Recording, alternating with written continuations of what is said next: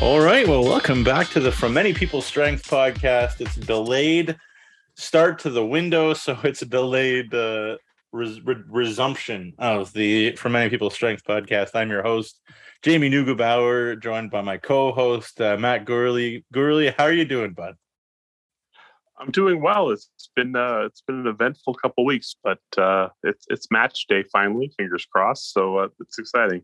Yeah, it is match day. It is exciting and it's a pretty special opponent for one Alfonso Davies, and we'll get into that uh, in a minute. But uh, first of all, I feel like people have said everything really that needs to be said about the dispute over the the pay and and whatnot. I think that's been covered extremely well, but I feel like it would be remiss to not ask you, Gourlie, if there's anything that you had uh, in mind to say or or wanted to get off your chest uh, about everything that went down, including the cancellations of two games at one on one day on one day. Uh, Iran obviously was was going to happen. A, was a while back, and then um, the day of Panama, we didn't know whether Panama would play Canada or not in Vancouver, and, and everything that went down. But is there anything that you want to get off your chest? I mean, not particularly. I mean, I I certainly um, understand the players want to um, take this opportunity, a rare opportunity that they've had to um, achieve some things that they felt they've been trying to achieve for a long time, and as the players like to say, leave a legacy.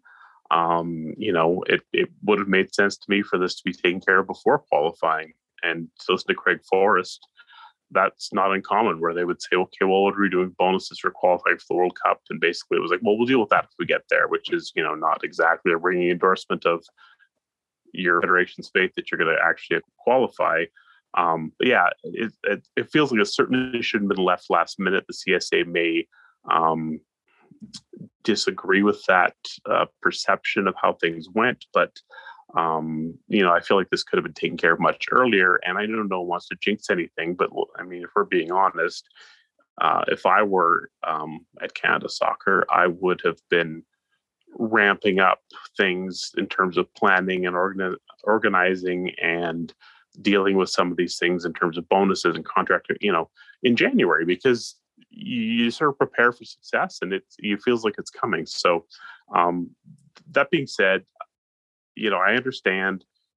However, um, this is four straight matches in BC that have been canceled, which is just, mm-hmm. I mean, it's tough to get your head around that. But obviously, there was the two matches. I believe they were supposed to both be against Trinidad and Tobago, uh, which was I think March of 2020, basically just right at the start of COVID, and and you know, logically, uh, the camp was canceled. Those friendlies were canceled, but then to have the Iran debacle plus um, plus obviously the the labor issues with with Panama. I mean, it's it, it's rough. I mean, it's it's there's a lot of goodwill that's been built up with this group, but I think a lot of people really feel strong affinity for this group. I mean, beyond people like you and I, who, um, you know, we've been drinking the Kool Aid for decades. We're we're pretty much all in, but. Um, you know, this is this is be tough for some people. There's a lot, you know, seeing pictures of kids who showed up in, in kits and signs, and you know, they're standing outside of BC Place. I'm sure some of them traveled a pretty good distance, maybe by ferry. You know, that's tough. It's it's. I just feel bad for the, the supporters, particularly those who traveled, particularly you know the kids. It's it's just a shame all around, and it was really kind of you know it's just it's just really unfortunate and kind of depressing all, all around. But trying to move on, and hopefully we could the the group can kind of rebuild some of that goodwill, and and you know get a match tonight and and watch some watch watch a match, and that'll hopefully uh, start the process of getting us excited about the World Cup again. Yeah, so I have three things I want to say, and then I want to move on. So the first thing I want to say is that certainly uh, I don't like when fans get punished for things, uh, and certainly the great fans and folks in BC and people traveled far away to arrive to hear about it. And you know, Atiba in his interview said, you know, we felt we had to do it this way. And you know, I have been there. I'm sure Gourlie, you've been there when you're dealing with, you know, business types at the top, and um, you're trying to communicate and everything and it's frustrating and it's hard and you feel like you don't have a voice. Like i totally get that side and but to take to take match a match away from the fans that really i don't know it didn't sit well um as a decision from the players. But again i'm not sitting in judgment. I'm not i'm not you know they're i'm not their uh their lawyer or their, or their judge or whatever in the jury or whatever but uh you know i didn't i did not like that. So i'll say that uh i think i'm you know it's really really sad for the fans there. Uh, you know anytime you know you and i have been longtime national supporters and anytime you can watch the boys play even when they were not good it was so special. Um and it's still special because it just doesn't happen that often. So to take things something away I think was kind of a morally wrong thing to do by the players. So there you go. We move on from that. The second thing, uh, the you know the most Danish Spaniard in the world, Thomas Christiansen, the manager for Panama, had a big bit of a chuckle and was like, uh, "Yeah, I don't know. We traveled really far for a, a training session. That's pretty funny." So he was he was uh, bemused, I heard, and and uh, you know there you go. Saying it was great that Panama was willing to come you know rally their guys from wherever. I'm sure there was was a pretty domestic Panamanian side and whatever that would have played, but still need to rally it and get things together and organize flights and et cetera, et cetera. And uh, so good for them uh, for um, yeah for being willing to come to Canada and then not play a game, which I think was I'm sure it's something that they'll never never forget and will tell their grandchildren in Panama City or wherever uh, down the road. We were supposed to play Canada at one time, so you know it's something that I've certainly not really seen. Uh, and then the third thing that I'll say before we move on is that it's uh, you know it's it's difficult for um, this you know for people to to understand, I guess, the feeling for the players to you know to to feel like they need to get a hold of these you know power brokers these people at the top um, when you know they said you know there were lots of people on vacation and it wasn't seemed like it was something that was taken too seriously. And earl and nick bontis in their press conference when the game was supposed to be going on were kind of all over the place when they were asked you know when did these negotiations actually start? And they're like, it started before the window, then it started during the window. Actually, after, actually, we got that emotion. And I don't know, we were on top of it. That was a terrible press conference, to be honest. And thank God it didn't completely blow everything up because it might have in other situations, but it was a terrible press conference. But anyways, there you go. So those are the those are the three things that, that I guess I um, want to say quickly there. Go ahead, yeah. Yeah, I was just gonna say, you know, I, I, felt badly for for the supporters, and you know, it was like, do the players really have to go this far? Then you watch the press conference, and I think you start to think, okay, maybe they did need to do something a little bit extreme to um, get some respect and attention. It, it felt like it, it validated um, the player's extreme choice a little bit more. Um, that's just my opinion. Uh, other people can draw their conclusions. Obviously, uh, uh, I assume most people watch the press conference and take not what they will. Obviously, we don't know what's going on behind closed doors, and we hope, obviously, for a quick resolution that is equitable for um, the players and certainly both the men's and women's programs, which I think is really important moving forward. But um, yeah, that's to be determined, and let's move on. Absolutely. Well, well said. Well said. You gotta, you gotta pay these guys. You like, you just got, you just gotta I mean, yes, we want to grow the game in our country, no question. But in this moment, you know, unfortunately, they come from Bayern Munich. You know, they come from Lille. They come from, you know, wherever MLS now too, and they they expect a certain type of treatment, and you know they've sacrificed and they've worked and clearly played with their hearts for this country and for all of us. So you know, hard to hard to argue that they don't deserve it, even though it is, you know, a ton of things that they were asking for. But that's negotiation. You start big and you and you compromise, and that's the way it goes. All right, we move on to Canada and Curacao in Vancouver. And before we get to the opponent, let's talk about this Canadian team. And obviously, the one guy that you know, uh, Gourlie was I was fired up to see just picked, and I sent him a message right away. Is our buddy, friend of the show, Raheem Edwards in the squad. Uh, just talk about his year so far in the MLS. What you think he's done to, you know, earn hopefully minutes at, at least a spot.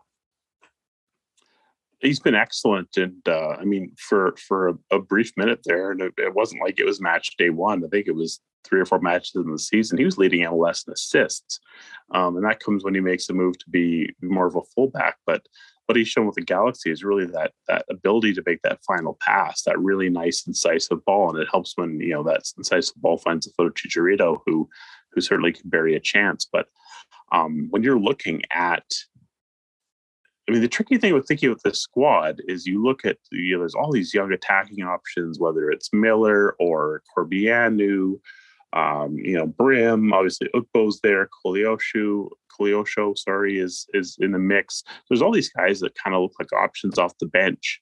Um, but to to bring them in, you're going to have to drop, uh, you know, a, a Davies, a Buchanan. I mean, you won't drop Davies probably, but you know, David, Larin, like who do you sub out? to have that impact and who do you bring in that's going to be an improvement on that and having that sort of final ball in tight spaces the way you know you see De Rosario do it or you know Hoilett some of those guys that have that quality um, certainly something that uh, Richie Laryea does you know that's something that you get out of Raheem Edwards that I don't think you necessarily get from some of the other names that we mentioned just a minute ago, um, some of the younger guys. So his ability to play that final ball, he provides a little bit more cover, uh, both as a left back, but also certainly as a left winger. Um, you know, I think he makes a pretty good case to be here. The question is, will he get many minutes in these two matches? I certainly hope so. Um, you know, I don't know which match it'll be, but I would love to see you know, Davies get a, a, good 60 minute workout, whatever, you know, that's pretty standard. And then see Raheem get a half hour um, and playing with some good players. I, you know, it'd be nice if he got to play with either a Larin or a David or both, um, you know, and, and, and play with Eustaquio and see how he combines with some real high quality players. Because I think when you put him out there with, with real quality, his quality uh, shines even more. No, you, you make a great point, and you know, you one one of the things that people wonder about this team. There's lots of athletes and guys that love to get in behind and and receive the ball in in their feet and um and, you know and make the play. How many guys want to be the one that you know that makes that that hockey pass to start with? And there's Eustaquio, obviously, or the the the, the hockey assist they call it, or the second assist. Um, you know, to spray that ball and and especially with no Jonathan Osorio, in the mix with his injury situation with TFC, you know, that's a big hole in terms of who might get on the ball. And, you know, yeah, it, I think John Herdman had a plan to see what Luca Colasheo or Koleosho, sorry me, and uh, and Edwards kind of look like out there against Panama and be a little bit more experimental maybe against Panama. And that was taken away as we've talked about. So yeah, it'll be interesting whether he tries to fit some of that experimentation into these games. Um, he's been pretty consistent about selection um, when when certain guys are are in the mix. So the versatility of Raheem to you know to he he certainly can't be one of the back three, but I think there's enough for him to you know be anything in the midfield. Um, so that's you know that's a pretty good uh, a pretty good thing. Obviously, he's not going to be like a number ten, but this team isn't really big on having a number ten anyway, so it's not mm-hmm. really uh, it's not really a problem. But he can come in the middle. He can make that pass, and I think that's huge, especially when teams sit a little bit deeper. And obviously, we we miss Junior Hoilett, for example, when he's not in there. He's there now, but um, I think that's the problem. If there's no Junior, um, you know, or no Oso, especially when when we play low block teams that, that will let us have the ball, um, then that becomes a bit of a problem. So I think Raheem can fill that void to some degree. So it should be very interesting. And you know, obviously, uh, no Oso is is tough for TFC. It's also tough for Canada. He's such a glue in the middle. Um, was there anybody else that maybe didn't didn't get called in that you were, you know, maybe interested or hoping to see or or thought maybe should have been called in? A little bit. I'm it's interesting that uh, obviously with some injuries, you know, there's no Kone, there's no Fraser.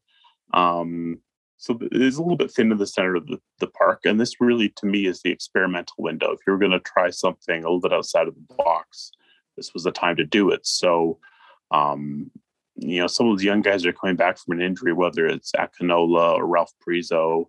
Um, you know, I wasn't sure if they would get a look here. Um, McNaughton's had a pretty good start of the season. He's had some moments that I've been a little bit questionable on, but generally held up okay in a position of need. And you say the same thing about Joel Waterman. So I was curious if Waterman or McNaughton might get called in. Obviously, they didn't. So um, that's a little bit unfortunate. I I was surprised that Derek Cornelius didn't get called in. To be honest, I think Cornelius is playing quite well in Greece. Um, but that being said, I don't think there's a big mystery about how Cornelius plays. Mm-hmm. Um, I think he's he's he knows what Herdman wants. I think you know if, depending you know the question is whether it's 23 or 26 in the squad. Um, I think most people are expecting 26 by the sounds of things. I really don't know. It's tough to, to know till they announce something. You know, I think if it's 26, maybe Cornelius has a bit of a shot of of cracking it. Uh, but right now, I think this shows clearly that Kennedy and uh, you know um, Doneil Henry are slightly ahead of him in the pecking order. Uh, I, you know, obviously was surprised to see Koleosho there. Uh, it's a real shame we aren't going to get to see him, having seen a little bit of uh, some highlights of him um, with uh, Espanyol. Uh, whew, that kid is quick, mm-hmm. which I mean, just what this side needs is more world class speed. But it's exciting to to think about. So um, I think you know losing that match to experiment a little bit is um, is hard, but for me, I would like to see. Um, I would like to see Raheem Edwards get, you know, at least half an hour, if not a little bit more. And I, I really would like to see Ike Ugbo get a good run out, whether that's even a half or something at, at some point, and preferably with, I think him, you know, having David play off of Ugbo was an interesting idea. I'd like to see him get a real run out, but um, if it's at, um, and I'm comfortable with that being ex- at the expense of, say, a, a Cavallini or you know Edwards' minutes coming at the expense of a Junior Hoilett. Um, it'd be great to get those guys minutes, but I think that you know we we know what those guys do. We know who they are. We've seen you know they've been around for quite a while. Um, I would like to see a couple of guys, those two in particular, get a little bit more time. And if that means that someone like Cavallini doesn't even play in this window, because I think mm-hmm. At the end of the day, uh, the number one priority is getting the best eleven certainly you know a half together both matches. Um, we don't have a lot of time to try and get uh, all of our best players together on the same page. So that's priority one for me. But uh, you know, secondary priority is to look at some of these guys that are kind of on the bubble. And for me, Edwards and uh, and uh, Ugbo are two guys that I would like to see more of. I'd love to see a little bit of Brym if there's uh, time, but I'm not I'm not as I guess for me, Ugbo's ahead of Brym, so I'd like to see Ugbo get more time, and he hasn't really had that chance yet. He's had some real late cameos, so I'd like to see uh, Ugbo get a real nice run out and see what he can do with some some of our, our first choice players. Yeah, I mean, you, you mentioned that battle on the back line, and I think it's also a situation where Herdman looks at the opponent and says, "Are we going to have the ball?" And Scott Kennedy is somebody who's more comfortable with the ball than a Derek Cornelius. So I think that's you know an element too for Kennedy over Cornelius maybe in this window, whether uh, you know whether it's Kamal or Scott Kennedy on the left of that back three, and we'll see, maybe both at different times. But I think Canada again expects to have a decent amount of the ball in both of these games coming up, and we'll talk about the Honduras game at another podcast. But definitely in this Curacao game, nothing to take away from Curacao, and we'll talk about them in a second. They're really good, but um, I think you know in BC we should have the ball, and if Kennedy's on the field, he can make a pass. Like that's part of the key there. And then I think uh, you know it the interesting thing to watch is for for Kyle Larin, for Jonathan David. Um, you know those guys are playing for Canada, but they're playing for themselves in big ways right now too because the transfer window is about to open, and they both want to move and are moving. So uh, you know, Kyle Larin linked to Nottingham Forest, which would be interesting to see him with uh, with uh, with with uh, Richie there in in Forest, and and Jonathan David linked to everybody. So, um, but those guys should be demons. I think they'll work extremely hard, and and you know, I think there's no question that Ugbo, to me, uh, you know, based on merit, is ahead of Cavallini. But one thing that I asked John Molinaro actually for a sort of um, you know open mailbag question, I guess, was whether Ugbo had passed Cavallini in Herdman's mind, in his mind. And uh, we know that Herdman is so loyal and and uh, you know dance with the girl that brought you kind of thing. His attitude there, but um, man, Ugbo's five goals in 12 games in the in Liga right now, and and Cavallini continues to, you know, he has a game that's okay for Vancouver, and then disappears for a bunch, and certainly things are doing better for the Whitecaps, and maybe Cavallini looks a little bit better, but still, I think Ugbo, um, you know, deserves based on his form in uh, in his league there to to get some serious look and to see how he fits with people and so you know between Larin, Caval- Larin and uh, David and Ugbo, there's three guys that just have a ton to prove right now, and and I think will come out, you know, with real fire in their eyes. So every minute for them is precious. Uh, but it should be it should be very interesting. So we move forward to Curacao, uh, and I'll let you get back to Canada if you have a thought there in a minute. But uh, obviously, you know, Rangelo Janga is always a handful up front. Plays in Cyprus. Um, you know, they play that four-two-three-one. that a lot of people play with uh, who's been around forever, it feels like, but he's still only 30 behind uh, behind Janga. And together, that's a pretty uh, pretty dynamic combo. And uh, you know, former Everton man Cuco Martina in the back should you know he's pretty steady as well, still playing in the Eerste Divisie and very familiar name in Eloy Room in net. So what's what do you make of this Curacao team? I did get to watch them play um, the home match against Honduras, and I thought they were the better side than Honduras, so they won. They lost one 0 but then they went down to San Pedro Sula and won two one, and you know it was two one. It was two 0 with like you know a minute left or something. It was a nice free kick goal from Marumo Kyoto right at the death that made it a little bit less uh, less embarrassing for Honduras. But uh, they're they're not a bad side, and I think given that Honduras um, is missing some players. Um, you know, don't have some of their more potent attacking players, don't have their more experienced defenders, you know, Curacao might actually be the better side here. Uh, we'll see how Canada fares with both. Obviously, playing Curacao at home as opposed to going down to Honduras. Uh, you know, you think that playing at home's got to be the easier test, and it probably should be. But uh, there's some good players in this Curacao side, and they're all generally um, pretty technical. The player that kind of grabbed my eye was Brandley Kuwas, who's uh, plays for Maccabi uh, Tel Aviv. He's a is a winger. He's uh, he was quite a handful. He played quite well. Um, you know, watching Curacao at home against Honduras, it was like watching a Canada match from 15 years ago. It was you know chance after chance after chance in the box. It just went wasted. They looked really good in the buildup.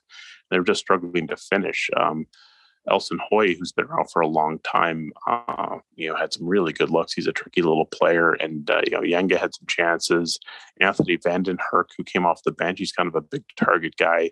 Uh, he missed some chances, but he did score uh, a goal in in San Pedro Sula. So um, they're a pretty good side. I think Canada will really test their their back line, and I suspect we'll find some some space and some joy there, but uh, you know, it should hopefully be a good test for the backline for Canada as well. Uh, they have some good players coming forward, and if Canada really gets caught up in trying to uh, to go guns a blazing with everyone plowing forward, uh, you know, it could be dangerous on the counter because uh, Curacao can be pretty lethal on the break. Yeah, they can, and uh, you you know this might be a hard question to answer. So tell me, like, I don't know if I can answer that question if you want, but uh, you know, there was a lot of press ahead of you know, getting later into the earlier stages of World Cup qualifying when Canada had that showdown with Suriname, and that's another, you know, Dutch property with players that have lots of Eredivisie experience and, and world experience. How do you, is there any way to kind of compare this Curacao matchup to Suriname? I don't think so. I don't know. I, I this side, I mean, this Curacao side feels a little bit more consistent and they're more um, they're hmm. more familiar with CONCACAF. They've been around a little bit more. I thought the Suriname side was a little bit naive hmm. to what qualifying was like and, and didn't know each other that well. I thought, you know, some of them was their first or second caps and and they hadn't really played a, you know, they, you know, what do you learn by keeping the ball for 90% of the match against Aruba. I mean, they basically scored a couple early goals and sat around and made sure no one got hurt. Um, mm-hmm. You know, that doesn't really prepare you for a one off elimination against a team like Canada. Um, and so I guess, whereas this Curacao side, you know, they've, they've been around and they, uh, they know each other and, and not for nothing. I mean, it's, they should have beaten Panama. They had them. They, they looked like they were comfortable even though they were trailing two to one, but they had the away goal. And they just sort of felt like at home they were going to get their goal. and um, it just never came for them. And they came close to hit the bar late, which would have knocked Panama out of qualifying.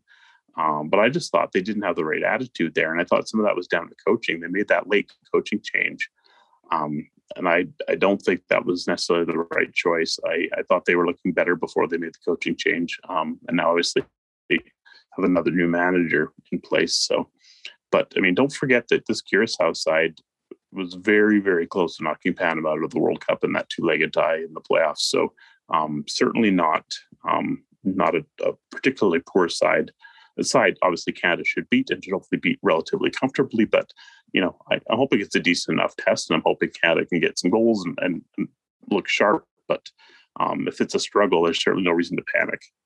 Yeah, and Curacao hiring Art Langeler, as you mentioned there, the um, former PSV Eindhoven academy director, and they obviously PSV known for exporting a lot of players, developing really well. So, um, you know, in a situation where it is development and uh, and developing a program like this Curacao program to uh, you know really make a, a push to you know to to make some noise for the 2026 World Cup. Um, you know, I think he he looks on the outside like a pretty good hire for Curacao too. So, um, you know, they they look like they're heading in a good direction. And again, we've all seen Eloy Room play really well at times. So, he might be called upon in that there for Curacao, but it uh, definitely definitely should be very interesting. Um, yeah, so I guess what are you expecting for Canada in terms of uh, you know f- formation, starting eleven, wherever you want to go with that for for tonight? I mean, for me, and I don't know if this is how Herdman's thinking. Probably isn't, but um, I would start. You know, I would start my starting eleven uh, for Belgium um, in this match in my mm. formation.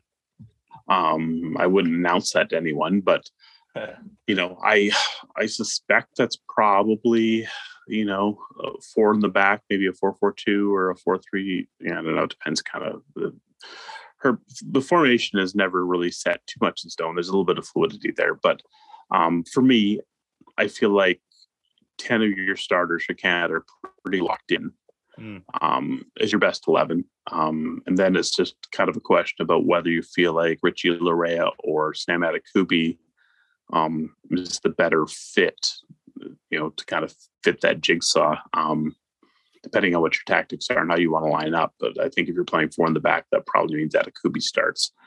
Um, you know, I'd, I'd like to see Atiba get a good 60 minutes, and that's probably a good window for him you know, uh, again, give uh, maybe even just a half for Vitória on the turf. I don't think we need Vitória playing too too long on artificial surface. But the big thing I want to see is um, David, Larin, Davies, and Buchanan all played together for a significant amount of time in both matches. Um, I got thinking about it, and I thought, you know, those guys haven't played together much. So I looked, and they've played 80 minutes together, the wow. four of them, um, ever in uh, qualifying, friendlies, Gold Cup, the whole nine yards.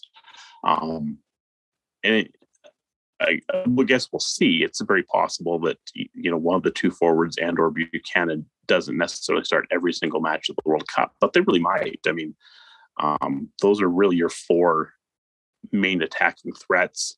I think it's pretty likely you're going to see all four playing the majority of the minutes in the World Cup, and they just haven't played together enough for me. Um, 45 of those minutes came in the home match against Honduras. It kicked off the octagonal, and they didn't look very good together. Um, that doesn't mean that was a chemistry thing. There was still lots of talk about how uh, Larin and David played together at that point. I think Tajon was a little nervous in, in, a pretty big match, and he also got kicked a lot, which mm-hmm. certainly doesn't help anything. They had Davies flipping sides a couple times. You know, it just didn't really come off in that first half, as anyone who remembers that match remembers. But, um, you know, I think Canada's going to need to be really clinical and precise.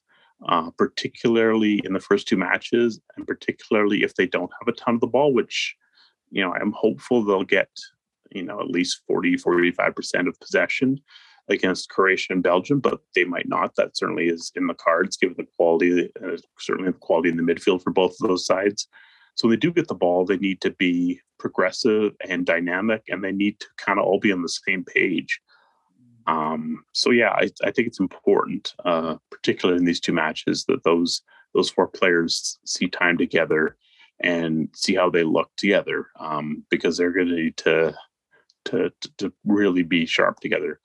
I mean, the caveat there is a lot of those guys have three of them have played together a lot in some various combinations. So it's not like they're unfamiliar with each other, but having all four out there together, um, just make sure that no one's trying to do the same thing the other guy's trying to do, right? I mean, it's oversimplification, but it's you know, it, it takes time to kind of get on the same page with each other. So mm-hmm. uh, that's kind of what I'm looking for to these two matches first and foremost. But uh, you know, I think you start the starters, probably both matches pretty close. Um, and if that means Kaye starts the second match, Steph Hutchinson, you know, that's fine. And if Vitória doesn't end up going, then that might be something we see at the World Cup uh, anyway.